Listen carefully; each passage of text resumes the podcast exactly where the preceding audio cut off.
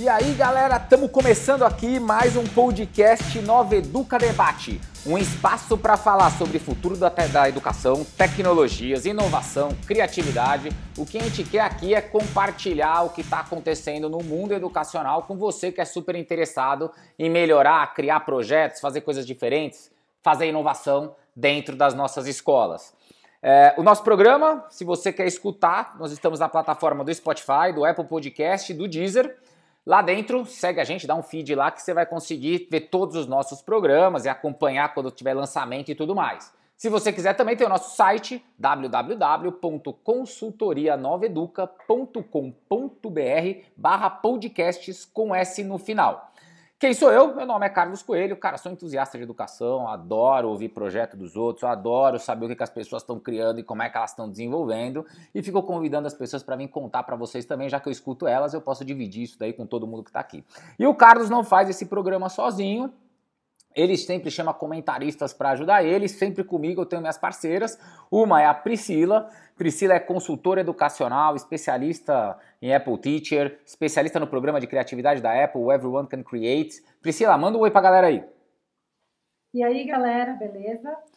E junto com a Priscila tem a Camila. Camila, meu, bióloga, cara, uma pessoa com uma história fantástica de experiência, até na Antártica ela já foi, hoje ela trabalha dentro de uma escola rural no Mato Grosso do Sul. Camila, manda um oi pro pessoal. Olá, pessoas, tudo bom? E nós temos uma convidada que eu tenho certeza que vai ser o programa hoje, que você não pode perder. É uma pessoa da área educacional, com uma experiência gigantesca, que eu tenho uma super admiração pelos projetos que ela já construiu e por tudo que ela tem feito até hoje pela educação. Principalmente quando você fala de implementação de projeto, de análise de tecnologia, de como é que funciona, como é que você desenvolve as coisas. E, cara, aqui na nossa regra, o entrevistado que se apresenta, ele fala quem é ele e tudo mais. Solange, seja bem-vinda e, por favor, se apresenta pro pessoal. Olá, pessoal. É uma honra estar aqui com vocês. Obrigada, Carlos, Priscila, Camila. Bom, eu sou a Solange Jardino. Eu trabalho há 34 anos na área de tecnologia aplicada à educação. Sou formada em graduação em psicologia. Depois fiz especialização em tecnologia educacional, tenho especialização também em gestão de EAD e mestrado em educação, arte e história da cultura. Eu tenho um percurso de 34 anos de escolas particulares, sempre usando a tecnologia, venho buscando sempre imbricar a tecnologia no currículo, porque eu compreendo que a proposta da escola com a tecnologia não é ter um curso, né? Eu acho que faz parte do letramento digital, mas faz parte dentro de uma proposta que combine, que esteja ligado ao currículo. E já trabalhei em universidades também, já implementei vários tipos de tecnologia nessas instituições. Final de 2011, 2012 para cá, me especializei na implantação de dispositivos móveis, mais especificamente o iPad. Cara, vocês viram em pouquíssimos minutos de programa o tamanho de conhecimento que ela vai trazer hoje pra gente. Então, pessoal, eu nem vou falar muito mais. Vamos bater a nossa vinheta e daqui a pouco a gente vem com as perguntas. Podcast Inova Educa Debate, um bate-papo sobre o futuro da educação com profissionais do mercado.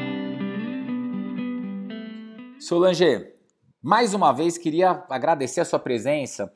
E eu acho legal, para a gente começar a nossa conversa aqui, eu queria que você colocasse um pouquinho, acho que várias escolas, elas pensam em criar projetos, elas pensam em desenvolver coisas, mas qual que seria, na sua visão, o primeiro pensamento de uma escola para implementar tecnologia, ou criar um projeto, ou fazer algo? O que você acha que ela tem que olhar para ela antes de começar?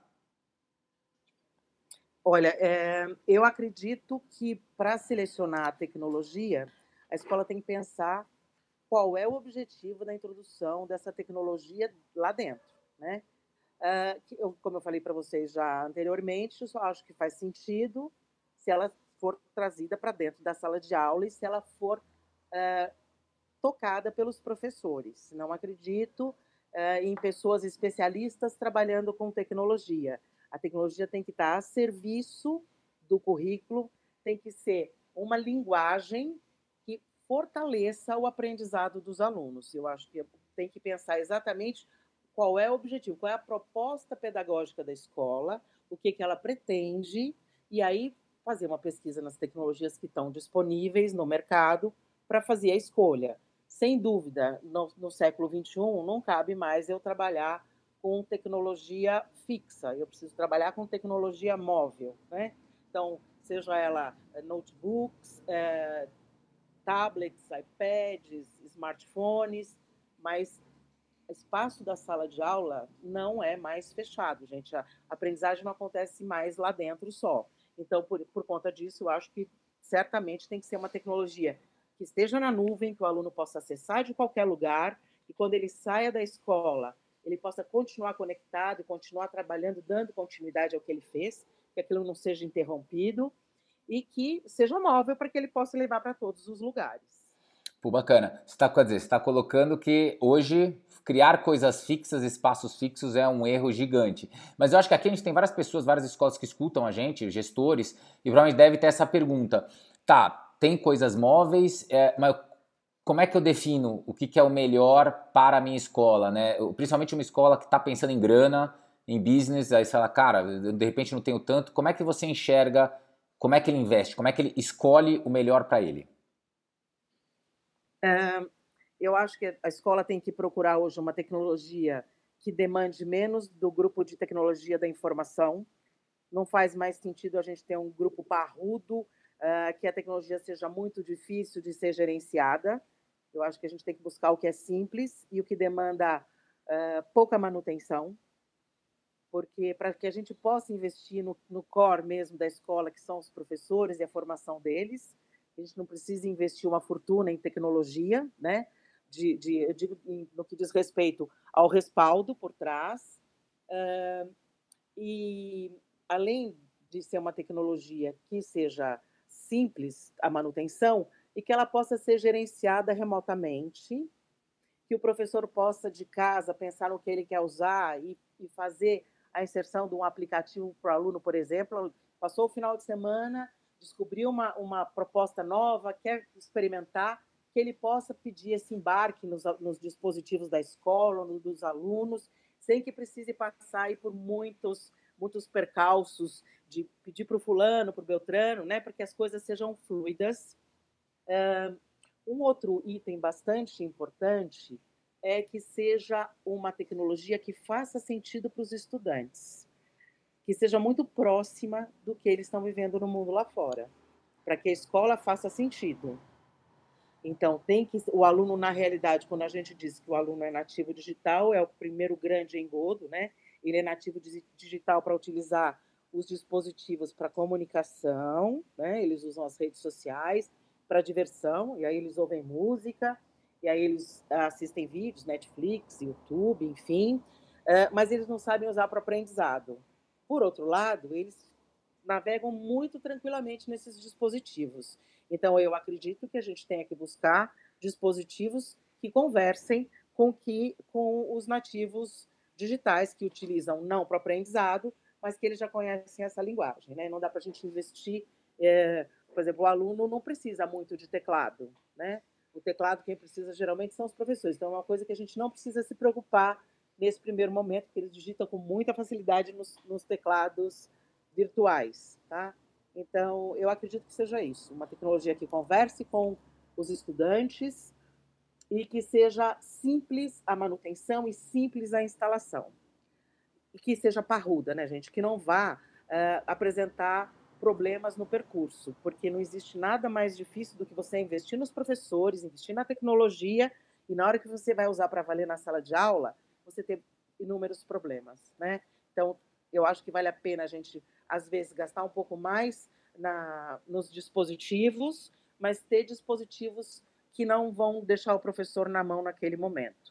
Um outro investimento que a escola continua tendo que fazer é nas redes, só que agora, ao invés das redes físicas cabeadas, são nas redes sem fio. Legal.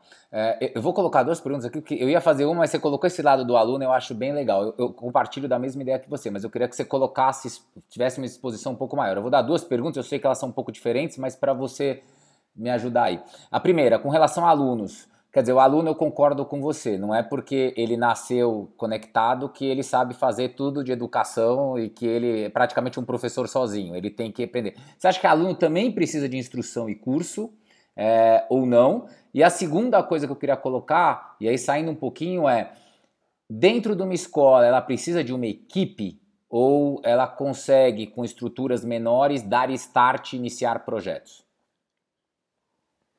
Bom, Carlos, primeiro sobre o aluno. Ele não precisa de uma formação no que diz respeito à utilização da tecnologia, porque isso ele faz com maestria. Mas ele precisa da orientação do professor de como usar aquela tecnologia para aprimorar a sua organização, para aprimorar o seu processo de aprendizagem. Né? A maioria desses estudantes, embora tenham esses dispositivos, e muitas vezes dispositivos caros e que tem muito mais potencialidade do que qualquer desktop que a gente tem usado no passado, eles utilizam pouquíssimo. Eles não sabem se organizar, não sabem usar uma agenda, são coisas simples, mas que verdadeiramente a gente precisa orientá-los, tá? Então, o que a gente tem que fazer é empoderar os professores para que eles compreendam o uso na sua própria vida particular, para que eles possam passar isso para os estudantes. Não acredito que a gente tem que fazer um curso para eles, mas que eles tenham que aprender no processo pelos seus professores, a partir da demanda dos componentes curriculares, de que forma eles podem usar esses dispositivos. Por exemplo, para fazer um mapa mental, para organizar os pensamentos, são coisas que ele não sabe fazer, ele não conhece uma estrutura. Então, embora ele saiba instalar o programa, fazer, eles tiram de letra, por mais que a gente ache que explorou tudo, a hora que a gente dá na mão deles, eles descobrem lá um cantinho para tocar que a gente não tinha visto, mas a gente precisa orientá-los, sim. Então, eu não acredito num curso para eles, mas eu acredito numa formação constante dos professores. Então, e com relação à equipe? A pergunta era sobre as escolas. Sobre a sua equipe. A escola precisa de uma equipe grande? Como é que funciona esse bastidor, na sua visão? Então, gente, assim, existem diversos tipos de escolas e de demandas. Então, assim, não dá para a gente sonhar que o professor ele vem pronto. Por quê, gente? Embora, como eu tenho muito tempo de janela, a gente sonhava que nos dias de hoje, todos os nossos professores já saberiam utilizar a tecnologia porque já vinham, e aí, como nativos digitais, o que verdadeiramente não acontece, porque as universidades continuam muito distantes do uso da tecnologia no processo, para orientar os professores no processo de ensino. Então, eles chegam na escola profissionais que não sabem também usar essa tecnologia a serviço do ensino e para proporcionar uma melhor aprendizagem para os seus estudantes, tá? Então, a gente ainda tem professores muito, ou enfim, que são de gerações anteriores, ou professores novos que não foram orientados. Então, a escola precisa manter, Carlos, um processo contínuo de formação dessas pessoas, tá? Depende do que a escola quer. Se a escola quer empoderar os professores, ela tem que ter uma equipe que atue na formação, tá? E não faça pelos professores. Existem escolas que não querem investir na formação dos professores e aí mantém uma equipe maior de apoio, uma equipe de tecnologia muito grande para fazer pelos professores. Às vezes, quando você está começando, você ter pessoas de par desses professores, para que eles se sintam seguros, é muito importante. E não deixa de ser uma formação na ação, tá? Então, não é que a gente precisa ter o tempo todo uma grande equipe, mas no momento da implantação, se você tem um número maior de pessoas para acompanhar esses professores que estão em processo de aprendizagem, que não se sentem muito à vontade, que se tiver qualquer problema no meio do caminho, se cair a rede, ou enfim, ou se aquele aplicativo está numa versão diferente para o aluno que está para ele, atualizou durante a noite, para que ele não se sinta perdido, é extremamente importante que ele tenha um apoio. Legal. Então, faz parte da formação, tá? Legal, não, faz todo sentido. Acho que você clareou bem para as pessoas como é que isso funciona. Pri, tem uma pergunta aí que você queria fazer? Oi, Solange, tudo bem? Eu tenho sim. Eu queria entender qual que é o ideal formato para o aprendizado contínuo dos professores, se são treinamentos periódicos, se tem um acompanhamento, qual é a melhor forma? Olha, Priscila, eu costumo fazer assim. Eu costumo fazer todos os tipos. Então, se eu vou dar uma informação mais instrucional, mais técnica, de um novo aplicativo, de um novo programa, para ter todo mundo no mesmo ponto, às vezes eu faço formações em grupos maiores, tá? Então, sei lá, 30, 40 professores do mesmo componente curricular, ou professores não do mesmo componente, mas do mesmo segmento. Às vezes, até para eles terem ideias juntos, é bastante interessante. Mas só isso não resolve. Então, o que eu faço depois? Eu faço atendimentos individualizados de acordo com a demanda e os pré-requisitos de cada um dos professores, para que aquilo possa ser ajustado para o seu componente curricular ou para o seu jeitão de trabalhar. E eu costumo fazer uma coisa muito bacana, que é compartilhamento de práticas, que não deixa de ser uma formação. Quando eu combino e cada um mostra aquilo melhor que fez no bimestre, no trimestre, eles estão aprendendo uns com os outros. Isso é muito bacana também, porque se o professor às vezes diz, puxa, eu não tinha pensado nisso, mas olha que legal que o Carlos fez, e aí ele se aproxima do Carlos e eles passam a aprender uns com os outros e valorizar, porque o que o outro colega fez, às vezes você acaba promovendo projetos interdisciplinares. Então, são vários os momentos. Sem falar que para fazer os planejamentos, principalmente no início da implantação, é muito bacana a gente estar junto com os professores, tá? Ele traz a ideia dele, do componente curricular dele, sei lá, quero trabalhar matrizes, Solange, eu faço assim, assim, assim. O que que você pode me oferecer com tecnologia que ampliasse essa possibilidade? Então, a gente também faz esse tipo de atendimento e vai orientando os professores a eles buscarem. A gente não dá pronto, mas vai com eles fazendo a busca para que eles aprendam a fazer. Então, são 4 momentos aí. Um momento grande, um momento depois individual, um momento de planejamento e de compartilhamento de práticas deles. Pô, sabe que aqui você traz um negócio que eu acho que é uma mensagem super positiva para o mercado, que é, você também não pode dar treinamento no modelo antigo, né? Você tem que criar um treinamento com um modelo novo, porque senão você acaba se perdendo, criando uma aula igual, querendo ensinar o cara a fazer diferente. Então, acho que essa sua mensagem com esse formato é nota 1000 e que vai clarear a mente de muita gente. Mas eu queria que você contasse um pouquinho também, Solange, assim, você que já trabalhou em escolas e que vive hoje em parte de treinamento, como é que você lida com o professor mais resistente? Ele existe, primeiro, e como é que você enxerga trabalhar esse cara para ele entrar nesse lado de uso de tecnologia? Olha, Carlos, claro que existe um professor resistente, a mudança é difícil para todos nós, né? Eu acho que é uma demanda, ele fazia as coisas de um jeito e dava certo até então, ou se não dava certo, ele também não sabia como fazer, né? É impossível que o professor não perceba que se a aula dele não está legal, se o aluno não está gostando, isso não fica explícito, né? Mas às vezes ele não sabe por onde vai fazer. E é isso, a tecnologia assusta, porque nem sempre ela funciona, né? E ela demanda um planejamento diferente. E o que eu costumo fazer é o seguinte, geralmente nós começamos com aqueles professores que são mais animados, não incomodamos de cara o professor que é mais resistente.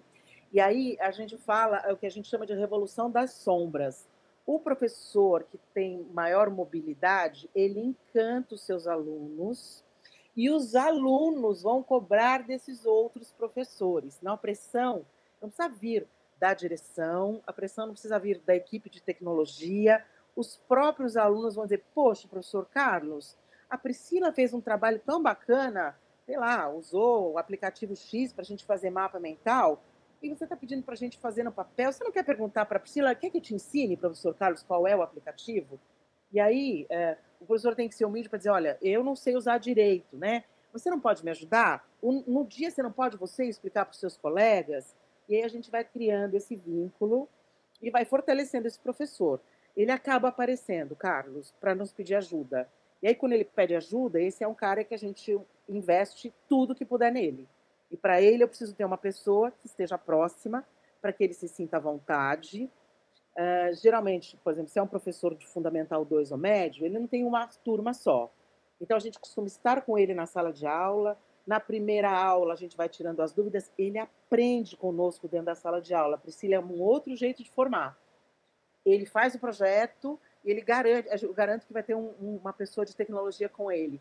A primeira aula, o aluno tem dúvida, ele se esquiva, é a pessoa de tecnologia que resolve. Na segunda aula, ele já está mais à vontade, porque ele já aprendeu. Na terceira, na quarta, ele já dispensa, diz, olha, eu não preciso mais de você, estou me sentindo bem. Então, ele existe sim, mas a gente tem que esperar ele estar maduro para.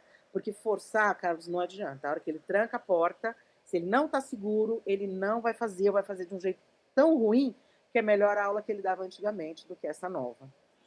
E voltando ao que você falou, sobre termos um modelo de formação muito parecido com o que a gente espera do professor, isso se chama homologia de processos, né? Então, eu busco sempre nas formações trabalhar com metodologias ativas, design thinking, sala de aula invertida, rotação por estação, enfim, para que o professor viva conosco o prazer de aprender de um jeito diferente, para que ele possa, então, utilizar essa formação de modelo, ele se sentiu enquanto aprendiz, e que ele consiga fazer essa transposição para a prática dele. Isso é bastante importante mesmo. É legal, né? Você deu dicas que eu acho que são fundamentais, né? Quer dizer, faça o professor dar exemplo para outro professor, para você conquistar esse cara e trazer... Putz, as escolas devem estar aprendendo. Hoje está todo mundo aprendendo aqui para caramba com você. Camila, você quer mandar uma aí? Opa, sim. Oi, Solange. A minha pergunta... porque a tecnologia móvel, ela vai demandar aparelhos para todos os alunos. E daí, primeiro, como que você garante que todos os alunos têm acesso a essa tecnologia móvel, tem um aparelho em mãos? E depois disso, como que você trabalha para os alunos focarem e não ficar dispersos pelas mídias e outras coisas afins que se encontra pela internet? Ótima pergunta, Camila. Bom, o ideal é um aparelho por aluno, porque esses aparelhos eles são de uso pessoal, onde você tem a sua agenda, o seu e-mail, sua senha do Netflix, do Spotify e do ambiente virtual de aprendizagem que a escola usa, e você pode ter seus aplicativos, enfim. Mas a gente sabe que a curva de aprendizado do professor ela é menos acentuada do que a curva de aprendizado do aluno para utilizar o dispositivo. Então, digamos que nunca ninguém tinha trabalhado com o dispositivo X e eu entrego no mesmo momento para o professor e para o aluno. O professor vai levar um tempo para utilizar isso com sentido, com intencionalidade pedagógica, e o aluno, então, vai buscar o que ele sabe fazer bem, conforme a gente já conversou antes, ele vai instalar joguinhos mil, enfim, se tiver aberto, e ele vai utilizar para assistir filme, né? E aí a gente cria um descompasso e o professor se sente ameaçado. Então, existem várias formas da gente fazer. Primeiro é entregar nas mãos dos professores e investir primeiro neles, para que eles façam alguns planejamentos, para quando eles entrarem na sala de aula eles estarem seguros. Particularmente, eu não começo... Assim, já experimentei escolas que começaram direto do 1 para 1. Eu acho que a gente pode começar com carrinhos, nem que seja por 6 meses, tá? Então, o iPad ou o tablet ou o notebook e o MacBook, eles vão entrar na sala de aula na hora que o professor está preparado e que ele tem uma intencionalidade pedagógica para o uso daquele equipamento. Porque se ele ocupa a aula dele com o equipamento, o aluno não vai ter vontade de se distrair, né? A gente funciona da mesma forma. Se o professor dá uma aula super, uma metodologia ativa, embora não tenha tecnologia, mas onde o aluno é protagonista, ele trabalha, ele participa, ele cria, ele não vai ter tempo para escrever bilhetinho ou para se distrair com outra coisa. Ele vai estar super envolvido na atividade. A mesma coisa acontece com o dispositivo móvel, né? Então, eu acho que a gente precisa focar muito na formação dos professores. Se a escola não tem condições de ter 1 para 1, é um jeito bacana da gente começar com carrinhos, e aí a gente pode trabalhar no início com as aulas, se eu estou fazendo uma implantação, com aulas agendadas, e aí a gente planeja com esses professores e a gente entra, né, junto, e eles têm segurança, e depois a gente vai ampliando o uso até a gente chegar no 1 para 1, tá bom? Mas eu preciso ter os professores acreditando que aquela tecnologia faz a diferença no processo dele de ensino e de aprendizagem dos seus estudantes. Se eu não tiver o professor utilizando com intencionalidade pedagógica, o aluno vai fazer o que não deve, como faz também sem o dispositivo, né, gente? Existem milhões de outras formas da gente só ter nos dispositivos dos alunos, embora sejam para uns aplicativos que a escola deseja, né, que aquilo não seja utilizado para outros fins. Existem inúmeras formas da gente fazer esse tipo de controle. Mas eu acredito que é um projeto que perpassa o tempo todo pela preparação do professor, pela formação, e depois que ele começa a usar, Camila, que ele vê sentido, ele fica apaixonado, porque os olhos dos alunos brilham, e aí a gente passa a não ter problema, tá? Eu acho que a gente tem que fazer as coisas colocando esse planejamento numa organização mesmo, de primeiro investir no professor e introduzindo o dispositivo dentro da sala de aula, vagarosamente, para que isso faça sentido. Porque se eu entregar na mão do aluno e o professor não usar para a aula dele, vai ser bastante divertido, porque o aluno vai usar da forma que ele achar mais interessante. E não tenha dúvida que ele dá um jeito de burlar tudo que a gente tentar fazer, ele vai dar um jeito de distrair para assistir o filme, para fazer o joguinho, enfim. E aí a gente causa um mal-estar. Você colocou uma coisa que eu acho que é importante as escolas perceberem isso, e você tem toda a razão e brilhantismo no que você está falando, que é, não adianta ter medo de colocar a tecnologia para o aluno e tentar travar ele, porque antes da tecnologia os alunos já aprontavam. Com tecnologia ele continua aprontando se ele não tiver uma aula legal, se ele não tiver focado, se ele não for o protagonista. Você tem toda a razão, né? Porque não é um medo. Priscila, você estava aí querendo fazer uma pergunta? Manda aí, acabei fazendo um comentário aqui, te cortei. Manda aí. Legal. Solange, a gente até agora está falando de escolas onde a escola está dando esse apoio ao professor. Eu vou tentar inverter um pouquinho. Um professor de uma escola que não está investindo em formação, em tecnologia, ele consegue implementar na aula dele? Assim, por onde ele poderia começar? Ah, Priscila, ele consegue sim. Se o professor, ele já está acostumado a utilizar a tecnologia nas suas aulas e a escola não investe, depende de como a escola recebe, ele pode usar os smartphones dos alunos, tá? Existem escolas que liberam o uso, existem outras escolas que não. Algumas liberam só com intencionalidade pedagógica, então dá para o professor usar em sala de aula com eles. Eu não acredito no uso da tecnologia do professor só para o ensino, porque aí a gente só troca a lousa que a gente tanto critica, né? O professor lá na frente, o professor dador de aula, entre aspas, ele pode usar toda a parafernália que for possível, que ele não vai mudar muito a aula dele. Eu acho que trazer a tecnologia para a mão do aluno é que faz a diferença. O que ele pode fazer também é criar um blog que é gratuito, existem muitas empresas que disponibilizam ambientes virtuais de aprendizagem para professores, basta ele se cadastrar de forma gratuita, ele pode inserir os alunos dele lá para fazer as atividades, para fazer enquete, para fazer questionário, enfim. O professor pode, sim, os alunos vão se encantar, gente. Se a escola abre espaço para esse professor trabalhar, se ela não se sente incomodada, esse professor vai trazer a mudança para a escola, gente, porque esses alunos, da mesma forma que aquele professor lá atrás, que o Carlos me perguntou, que é um professor resistente, ele é modificado pelos próprios alunos. Se eu tenho um professor bacana, que começa a trabalhar de forma interativa, insere a tecnologia na sala de aula, ele vai contaminar e a escola vai acabar tendo que ampliar isso de alguma forma para os outros. Existem muitas escolas que têm professores youtubers, né? E esses professores são um exemplo para os colegas. E aprendem muito uns com os outros. Então, eu acho que sim, que dá para fazer e que tem que ser corajoso, tem que ter intencionalidade pedagógica, porque se a escola não tem, ele tem mais responsabilidade ainda, tem que fazer muito sentido para os alunos. E a escola tem que ter um ganho enorme se ela deixar esse professor fazer um bom trabalho, porque ela vai acabar se modificando a partir da prática dele. Legal. Camila, quer mandar uma sua aí? Sim. Solange, depois que essa tecnologia móvel está implantada na sala e que os professores já estão confiantes em usar ela, como fica na prática as aulas desses alunos? Olha, eu já trabalhei em várias escolas que têm 1 para 1, né? E as coisas são muito gostosas, porque cada professor tem um jeito de trabalhar. tá? Então, tem um professor que trabalha com aplicativos de avaliação antes de começar o conteúdo, tem professor que utiliza no final, tem professor que utiliza muitos aplicativos para os alunos construírem jornais, para os alunos construírem quadrinhos, para os alunos construírem vídeos. Então, depende do professor. Isso passa a fazer parte, e é a mesma coisa que antes da tecnologia, Camila, porque cada professor tem o seu jeitão de dar aula, não é?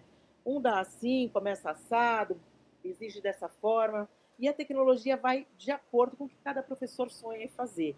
Isso é muito tranquilo, tá? Porque o ambiente virtual de aprendizagem está lá também na mão do aluno, e tudo que o aluno faz digitalmente já é enviado para esse professor, que a partir de lá já faz a avaliação. Então, a gente passa a ter o digital como um meio, inclusive, de entrega de atividades. Quando você tem um para um, é muito comum os professores utilizarem cadernos, os alunos utilizarem cadernos, porque aí, tenham eles a caneta ou não, eles ou digitam e aí abrem a internet, pegam a imagem, tira a foto da lousa, isso já é alguma coisa que estão acostumados. O professor pode tirar foto, ele tira, faz anotação. Os professores vão ficando à vontade e dizem, gente, olha, o que eu vou falar agora é muito importante. Quem quiser gravar, fica à vontade.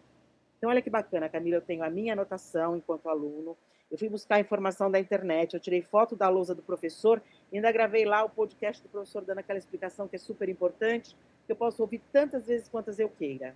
Eu posso trabalhar de forma colaborativa, usando documentos compartilhados. Eu acho que aí a gente entra num movimento que faz sentido, que é exigido do profissional do século XXI, né? Que ele saiba trabalhar com pares e que ele saiba aprender o tempo todo, porque o próprio professor, quando ele é aberto, assim, ele oportuniza que as crianças tragam, que os alunos tragam novidades para ele.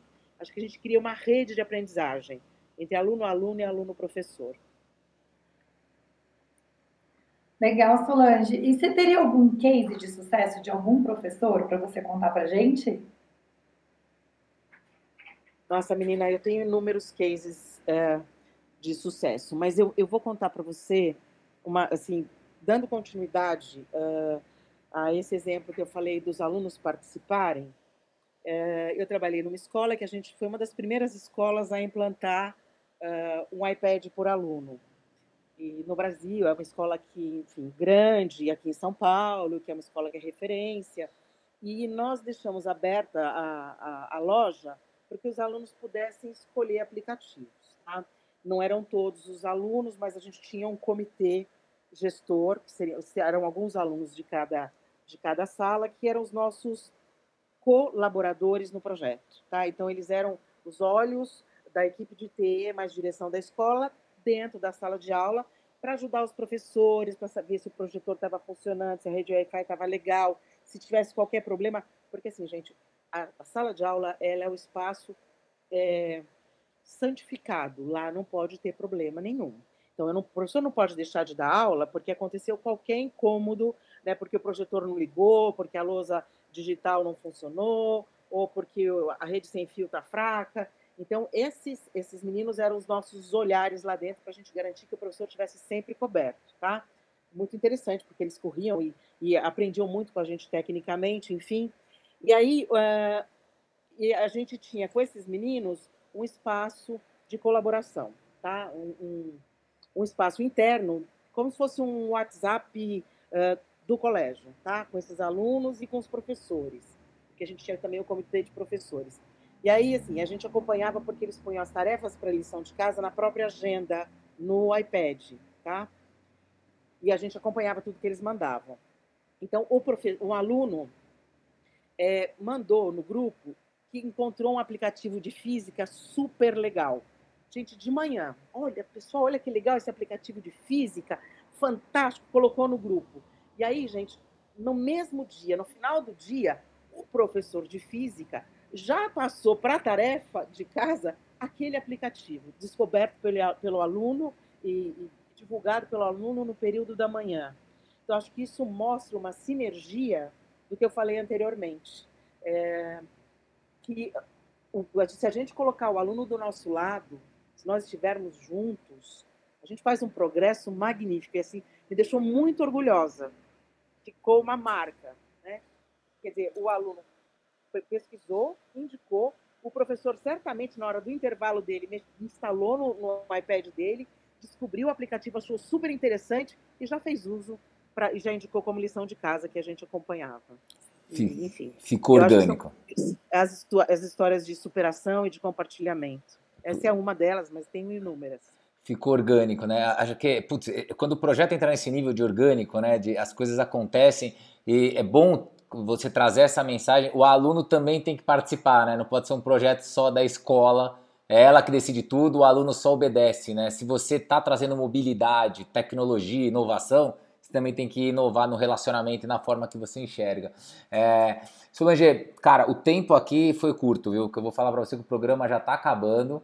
E tanto a Priscila quanto a Camila, nós temos aqui várias perguntas, mas eu controlo esse tempo aqui, eu queria fazer uma última para você. Eu queria que você colocasse um pouquinho como é que você enxerga o futuro da educação. Como é que você vê lá na frente, né? O que você acha que as escolas vão ter que se adaptar, que elas vão ter que se preparar, que não tem mais como fugir, e o que elas não têm que se preocupar tanto, que também não vai ser um pesadelo. Como é que você enxerga este futuro?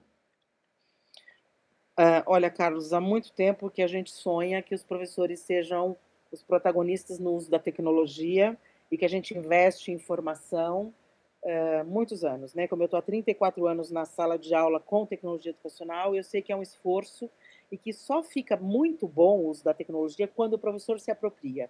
Porque como ele conhece profundamente o seu conteúdo e está super atualizado em relação a isso, ele também tem que conhecer as metodologias e a tecnologia mais adequada para o seu conteúdo e para o seu jeitão. É o que a gente chama de modelo TPACK, né? Que é tecnologia, pedagogia e conteúdo. O professor tem que ter tudo isso bastante próximo e amarrado dele. Então, assim, como a gente investiu muito e sempre patina nisso, a partir dessa pandemia mundial, enfim, a pandemia na realidade é mundial, né, que nós vivemos, muitas coisas se modificaram. Eu vi professores tendo que aprender num curto espaço de tempo.